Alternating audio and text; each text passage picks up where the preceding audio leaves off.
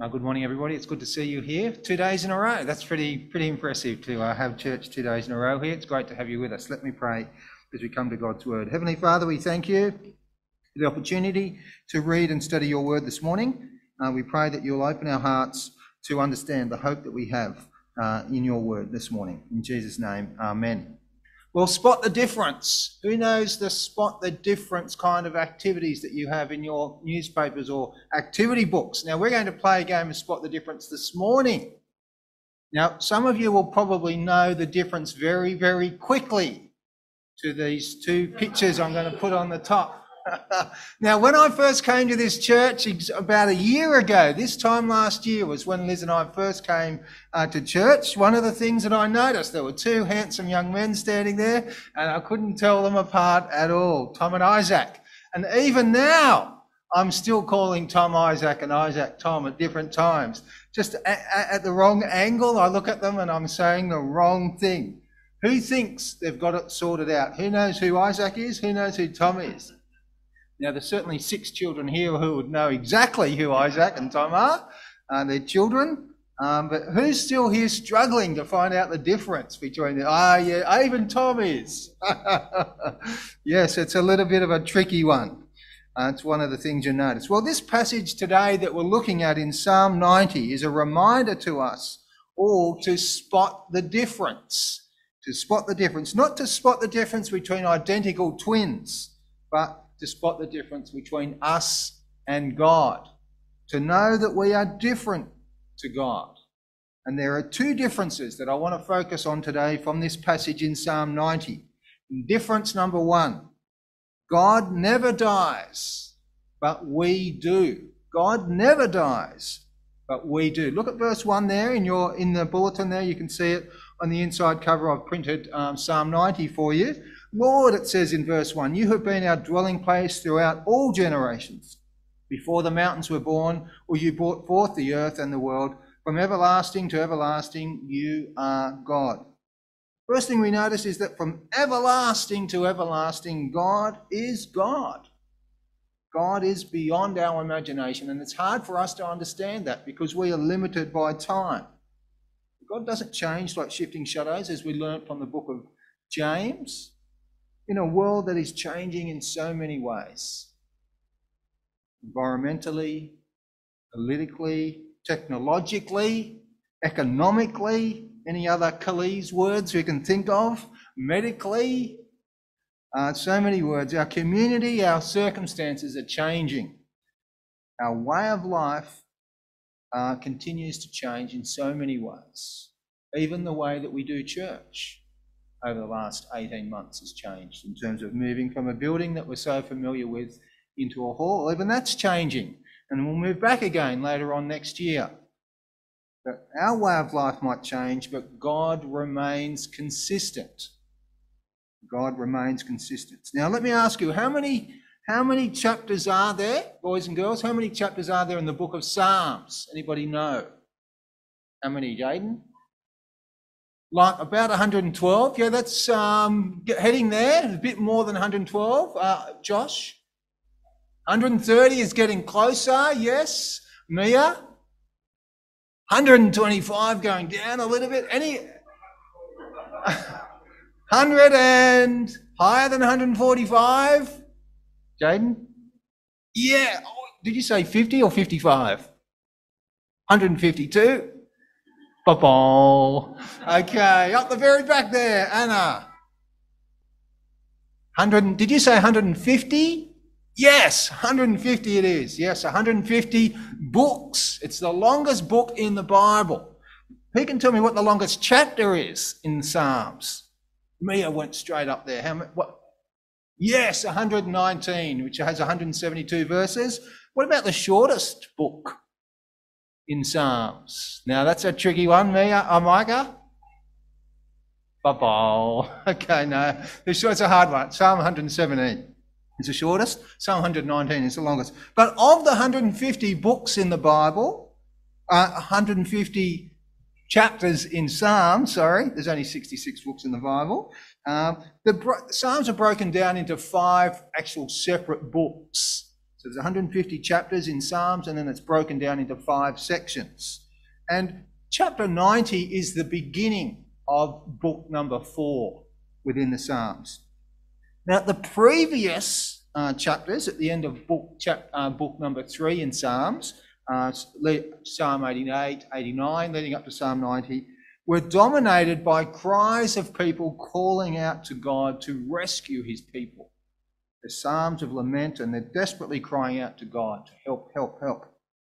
And they were speaking at the time of the imminent destruction of the city of Jerusalem. You know the storyline of history, a very quick uh, storyline creation, fall, Exodus, uh, promised land, exile, Jesus, return of Jesus. There we go. A very quick summary there.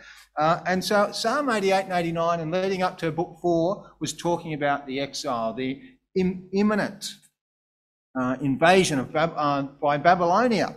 And it's not only a national crisis for the whole country, but they were also having a bit of a personal crisis as well, a crisis of faith. Because what they'd been putting their trust in, in their king, their king was going to be taken away. They had no king. And so if you notice there in your Bibles at all, you'll notice at the very beginning of the psalm, it has above verse 1, it says there, um, um, a prayer of Moses. It's just in the heading there, you can probably see it.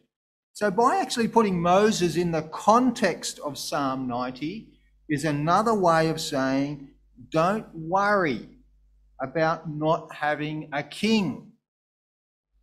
Because look back to the time of Moses. Did Moses have a king? No, the kings didn't come till after Moses. So in the time of Moses, there was no king because Yahweh, the Lord God, was their king. So by beginning the psalm with the words, Lord, you have been our dwelling place throughout all generations, it is reminding them that Yahweh is their king and refuge not their city, not their uh, king that they had.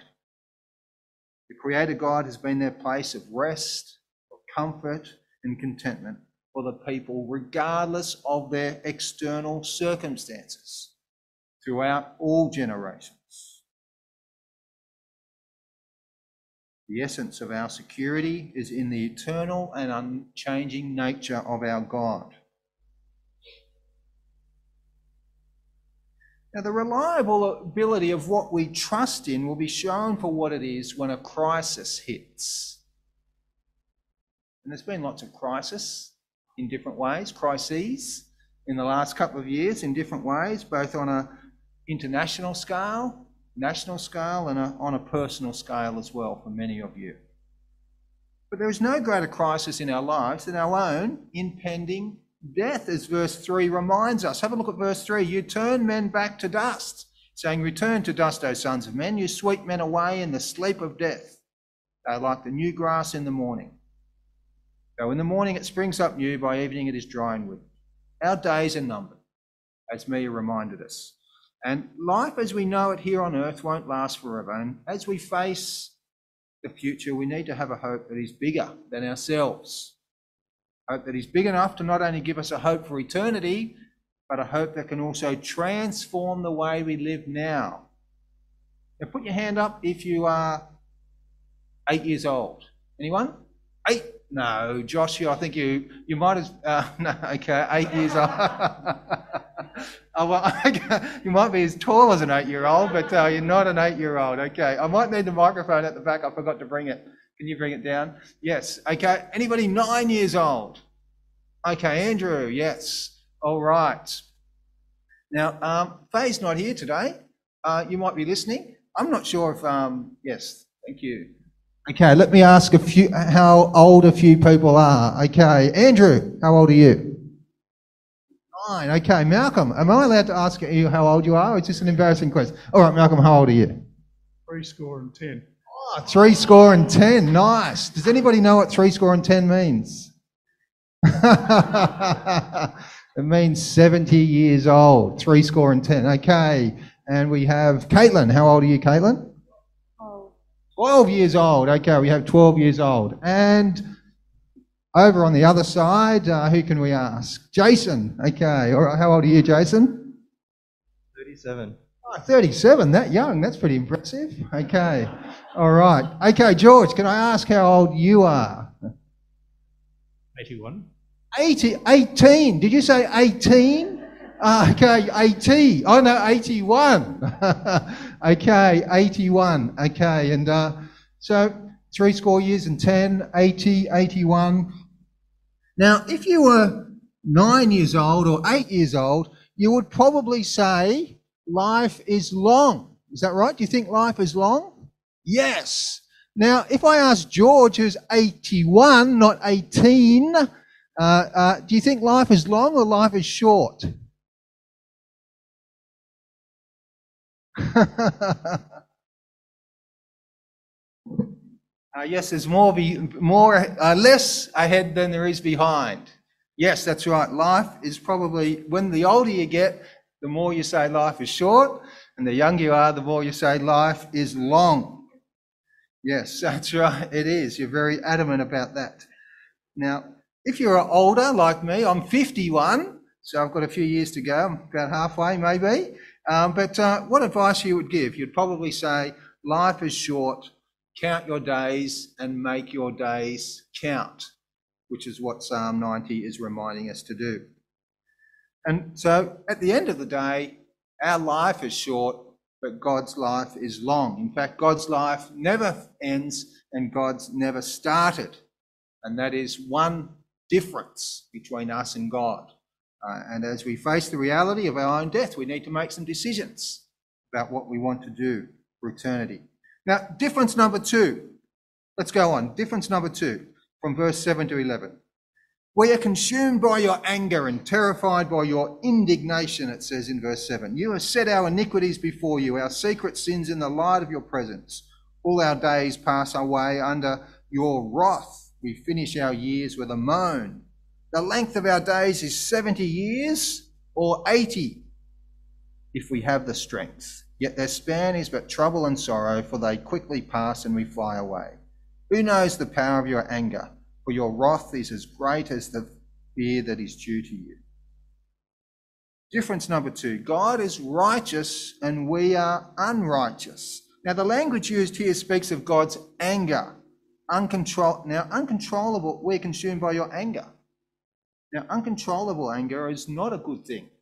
Now, that's lots of things that I love about being in Australia after having lived overseas for 13 years. There's a great things I love about Australian culture. Hanging out at the beach is one of them. I was able to go to the beach last week. It's fantastic. Enjoying a cold beer in front of the cricket, perhaps. Maybe some of you will be doing that this afternoon. Um, spending time outside. There's a lot of things that we love about Australian culture, but there's a, a number of things that I really hate about Australian culture. I hate it when people misuse alcohol at Christmas time and take it out on their family. It is a right thing to hate the destruction that domestic violence causes in the life of our community. Under the influence of alcohol and unresolved issues throughout the year, domestic violence can spike at Christmas time. And it was very sad to read in the news last night that very thing happened. A man killed his wife in Hobart on Christmas Day in front of his teenage kids.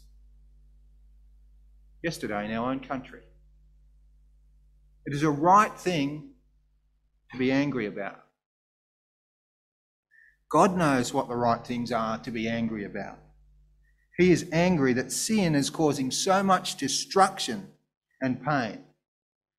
We may not have an issue with alcohol, but we all know that we have treated each other in selfish ways this past year. All the secret things we can hide from each other, we can't hide from God. Verse 8 says this You have set our iniquities before you, our secret sins in the light of your presence. Now, only God is righteous, and clearly we are not. If God is righteous and we are not, then we desperately need God to have compassion on us. We desperately need God to have compassion on us, which is what verse 13 talks about. He begins by praying all these prayers to the end. Relent, O Lord, how long will it be? Have compassion on your servants. Satisfy us in the morning with your unfailing love, that we may sing for joy and be glad all our days. Make us glad for as many days as of you have afflicted us, for as many years as we have seen trouble. May your deeds be shown to your servants and your splendour to their children. God indeed does answer the prayer of this psalm when the psalmist prays out, Relent, O Lord, have compassion on your servants.